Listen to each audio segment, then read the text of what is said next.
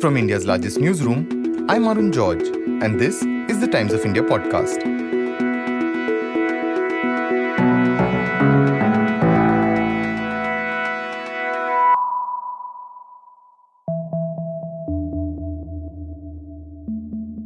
We started twenty twenty-two with an episode about covid nineteen and the worry about the spread of the Omicron variant. Then the rest of twenty twenty-two happened, where covid nineteen slowly became the last thing on our minds. As the end of the year came in, there were fresh worries about new variants and outbreaks of covid nineteen as China relaxed its restrictions. So what can we expect in twenty twenty-three? Can we all take it a bit easy given we've all largely been vaccinated and may also have contracted the virus at least once before? Doctor Giridhar Babu says, if anything, we need to be proactive about preparations before the next potential wave of cases hits. Doctor Giridhar is the professor and head of Life Course Epidemiology at the Public Health Foundation of India. In today's episode, we discuss what we should worry about as we head into twenty twenty-three and what we can do to be safer. We started by asking Doctor Giridhar what he thought about the low number of cases and deaths in India in December. Yeah, this is uh, definitely heartening given that India went through a deadly second wave followed by a more anticipated uh, Omicron uh, waves, but they're not as fatal as earlier ones. So there was definitely high levels of anticipation of this uh, so-called uh, the worst uh, outcomes in terms of deaths or in terms of hospitalization. That has not happened, and the, our recovery rate is nearly ninety-eight point seven nine percent now. So this is a good state to be in. But then, is this a state of permanency? We will have to follow the data very closely as we move forward. Even the detection, isn't it an issue given the fact that the symptoms have changed drastically even with this disease? Absolutely. So there are two uh, aspects which we need to be careful. Now, with each variant, there has been some change in the way it presents. Uh, earlier on, we saw uh, lack of smell, anosmia uh, being the presenting complaint. That was no longer true with the Omicron variants. Uh, most recently, the evidence indicates that uh, repeated sneezing uh, is also associated with covid nineteen. And in between, if you see uh, with Delta, we saw a greater respiratory distress and the requirement for oxygenation increased. So uh, whether it uh, attacks the upper respiratory tract or lower respiratory tract or somewhere in between, uh, the symptoms and signs are indicative of where the virus is changing itself to attack. But it's still respiratory virus. Still the symptoms will be predominantly respiratory, along with fever and others, which are features of inflammation. So uh, doctors have picked up these unusual symptoms with each wave. Uh, right now, it is sneezing, headache, all the other features of upper respiratory tract infection. But if there is a change, the doctors would know, because the moment there is uh, an increase in more than what is expected, uh, there will be uh, triggers, and those triggers will uh, lead to further investigations. Surveillance system has to be strengthened. The moment these signals come, the system has to investigate, find out whether this is the newer variant. And that's where the genomic sequencing helps. That's where the capacity of the surveillance system comes into play. So uh, this is a, a whole of health system response that has to be strengthened. So we, we have some reports that say that the W H O could no longer consider covid nineteen a global emergency by twenty twenty-three. Um, President Joe Biden of the U S kind of declared it almost like an end of the pandemic. So do we now, like you said, do we look at it at a scenario where the worst is behind us? What we define as worst is completely relative. Uh, if we listen to the Director General of W H O as recently, uh, he clearly stated that the world is not equipped, or we are not in a position to say that the pandemic is over now. It's mainly because of many challenges that are around counting the cases, also in terms of genomic sequencing and several other things. But most recently, the W H O has stated on record that this is not the right time to say the pandemic is not over, and they're well positioned to say this based on the evidence. And they've also released six policy briefs around testing in terms of how clinical management should be done and how should we reach out in terms of vaccination targets and all uh, other aspects of uh, important management. However, uh, the world as a single community has not come together in terms of assessing how this can pan out in the future. Therefore, the wor- although the worst in terms of the deaths or, or the so-called waves of death might be over, but we are not really sure that the virus is going to disappear, or we are not really sure that the virus will present in either more infectious uh, forms uh, later on. So therefore, it is even more important for us to sustain the surveillance uh, infrastructure and be sure that we do not uh, lead into another worse scenario. Uh, I just want to conclude by saying that the worst could have been avoidable if there was better surveillance and better trigger mechanisms coupled with better preparedness. So therefore, we should, as a world, as a global community, we should never see similar thing in the future in terms of the worst health outcomes. It's also interesting you say that, because for all practical purposes, we've gone back to a sort of pre twenty twenty kind of scenario where we are really living the way we were in twenty nineteen. How do we play this then going forward, given we don't really know even what's around the corner? So if you uh, look at how we respond to health emergencies, or generally any emergency for that matter, uh, we tend to follow all or none phenomena, which is either doing everything that we can or we do nothing at all. Uh, this is not the way uh, a resilient health system or even an economy uh, will behave. So uh, we have seen what the unintended consequences on economy, livelihood has been, because we uh, failed to take care of uh, health as a priority. We should not be doing the same mistake again. So in order to do that, uh, we don't have to do everything that we did during covid nineteen crisis, but we should be doing many things proactively. Uh, one of the things which you pointed out earlier, stepping up genomic sequencing capacity, making sure that there are health worker positions filled and then they are available to track the cases and detect outbreaks where they occur, and then uh, prioritize expanding uh, booster coverage uh, for the elderly and the others, and ensuring that we don't uh, land in another wave. In order to do that, we just need to strengthen health system response. Uh, I'm not sure that's happening everywhere globally, uh, particularly in India. Uh, we should not be um, thinking that the worst is over and we don't have to worry about covid nineteen until uh, we have to be uh, badly reminded by another variant of the virus. So we just have to do little in terms of what proactive actions are needed, but we need to do that. We can't uh, let go of those actions. One big worry is that with China opening up and cases ballooning over there, we could see new variants of the virus emerge. Um, could you explain what we could see?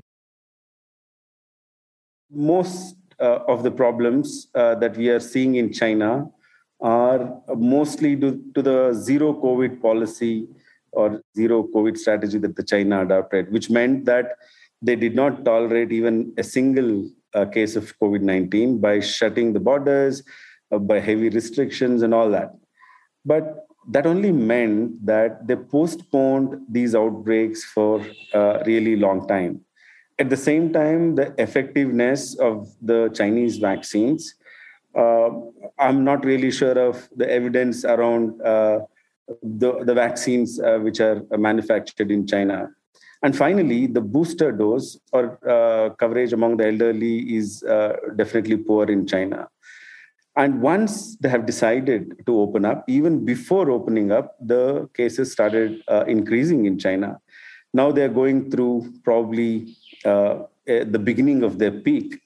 At the same time, they've stopped testing asymptomatics Uh, they've stopped reporting cases. So we really don't know what's happening in China in terms of number of cases, number of fatalities, or even severe uh, hospitalizations. Therefore, we simply don't know how the virus is going to change. As you are aware, once there is a scope for high circulation, the more the virus infects, the faster it infects, more are the opportunities given to the virus to change itself, to be able to again infect more and more people. So this has been uh, repeatedly um, uh, stated by World Health Organization. Therefore, we need to be uh, in a position where we want to prevent these kind of high transmissions, because these are the ones which will uh, lead to uh, vulnerabilities uh, converted into fatalities uh, during the peak of the wave. Uh, outshooting the capacity of the health system and then getting into uh, economic crisis. And uh, we have seen all this. Uh, and this is what probably China is going through uh, currently, but we don't know because we don't uh, clearly have the data to assess. But because this is happening in China, we can't uh, isolate this as China's problem. And when the world did that last time, uh, it ended up having a pandemic. Uh, it cannot be repeated again. So what needs to be done is step up again surveillance, make sure the booster coverage in every country is uh, really shot up. And finally, uh, in terms of the health system capacity, we are ready uh, to tackle any uh, future waves. So that should be the way to look at this. Rather than uh, responding reactively, if the cases rise, it's better to have proactive health system planning. You already mentioned the booster dose a couple of times, and I want to talk about that a bit. Um, in India, the uptake for the booster shot has been very low. Um, but at the same time, we've had very high infection rates among people. Is that a matter of concern in the coming year? So uh, I would be guided only by evidence, Arun. If you see the efficacy of vaccines that we have used in India or anywhere in the world, Uh, for the original strain, when the efficacy was tested, this was tested uh, against hospitalization or severe cases or death. And at the best, it is somewhere between uh, eighty-five to ninety-three percent, which meant that even if you, uh, a person is covered with two doses, uh, there is still around seven percent uh, who are not having an adequate immune response. On top of that, uh, although the seroprevalence estimates indicate that a vast majority of the people might have been infected, what is the protection against the future variants with either natural infection alone uh, in the past or just uh, with the primary doses alone in the past? If you compare, we have seen, especially in the elderly and those who have comorbidities, uh, having a greater risk uh, when the waves uh, Uh, hit the countries. So therefore, it is absolutely essential that, although this may not be required as frequently as um, the flu vaccines are given uh, globally because of the way the virus is evolving uh, is different uh, compared to the flu virus, but boosters should be part of uh, the routine management of COVID nineteen, especially for the elderly and definitely uh, in the long run for all those who have comorbidities and adults who are vulnerable.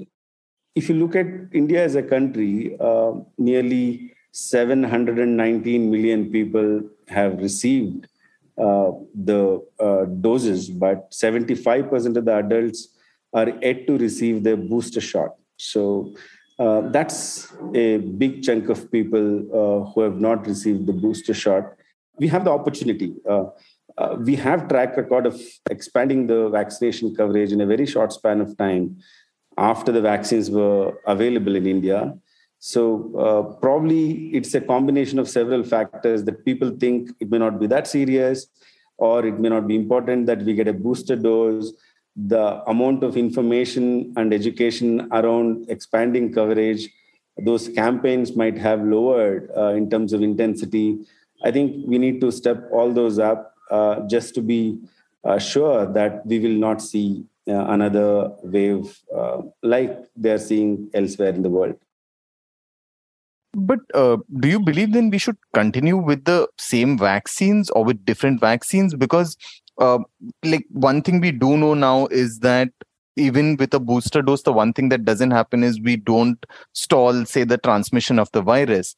Um, should we be waiting for that sort of Omicron specific variant of a vaccine, or h- how do we go forward from here then with the booster program?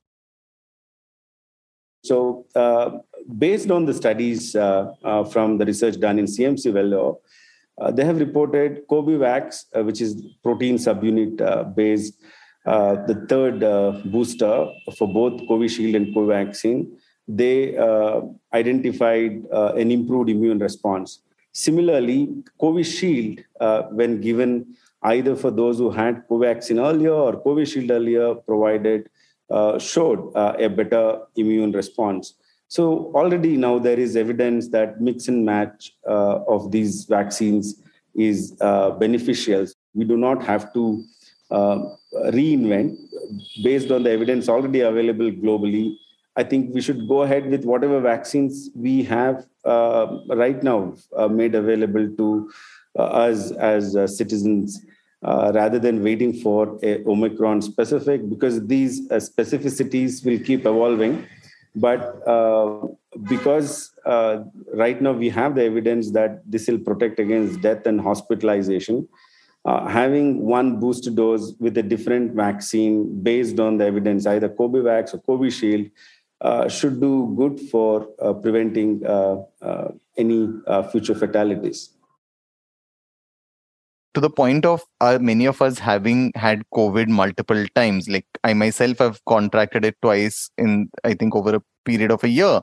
Do people like me who perhaps have been infected multiple times, can we live easy in the fact that even if we do get infected in the future, given the fact that we've been vaccinated, um, we can have nothing to worry about in some ways? So what uh, happens uh, when we look at uh, managing COVID nineteen at the population level is, even if you were to assume that I and you as individuals have uh, proper immune immunity based on both the natural infection earlier and we've also got the primary doses, the risk is for the others who are in contact with us if we get infected and we uh, transfer the virus. So although the boosters don't Uh, prevent uh, uh, the transfer of the infection, it is mostly against death and uh, serious hospitalization. Uh, having a blanket cover of booster dose for uh, every adult, especially the vulnerable adult, will definitely reduce uh, the severity of the illness. Instead of looking at individually whether it will be beneficial or not, at the population level, every eligible adult uh, should take the booster. Another major factor is the the problem of long COVID, which in India still remains a minor concern, though in the West we are seeing greater focus on it. Uh, should it be an area of bigger focus, you believe, in India in twenty twenty-three? Yeah, this is this is something that I've been stressing for a very long time now. Um, long COVID is uh, treated as a myth, Uh, uh, at least initially, but now there is overwhelming evidence that it is a reality. Um, unfortunately, as of now, India does not have a system uh, which can track all the people. But my assumption is uh, it is better to assume that um, a person would have had uh, infection uh, in the last uh, uh, two years, and therefore any cluster of symptoms associated with long COVID should be treated as such. Uh, in the long run, uh, India has robust plans for having a unique health card and uh, building health databases uh, with referral. So once you have an electronic health record system, uh, which tracks all these uh, uh, wherever you go, irrespective of the place where you are in, uh, that can get easily tracked. In the immediate uh, future, we should be uh, allocating resources to take care of persons with both physical and uh, mental health issues because of the long COVID. I think that should be part of uh, the uh, national um, health programs, because there is several aspects of uh, diseases which gets covered in the Ayushman Bharat, uh, where uh, most of the people uh, were under the cover of uh, uh, the Ayushman Bharat can get treated for various illness. Uh, I would call for including uh, long COVID as one of the conditions under that, so that people who cannot afford uh, should be able to get the benefits of uh, uh, several treatment options. And with uh, this virus in twenty twenty-three, what will you be watching for, and how would you advise people on dealing with it in the coming months? So uh, the virus Uh, will try to survive, right? I mean, it, it just has to spread. It has to find people who are vulnerable, but it cannot think for itself, uh, but we can. Um, that's where the problem is. Most people uh, think that it is already over, and uh, it's almost like a taboo to speak about uh, COVID nineteen. Then what happens is, because of this delay in proactive actions, both Uh, at the individual level or the family level, or even at the level of community, uh, we again go into a, a situation where the outbreaks can occur. Uh, this can change. So twenty twenty-three, if there's anything that I would expect, is to uh, get the booster shots if you have not already got. And uh, in terms of the health system response, prioritize investing in health, uh, both for the family, Uh, which generally is not the practice, but definitely at the government level, greater resources should be made available for strengthening surveillance and ensuring that uh, we will detect any outbreaks very early on and then prevent uh, its spread elsewhere.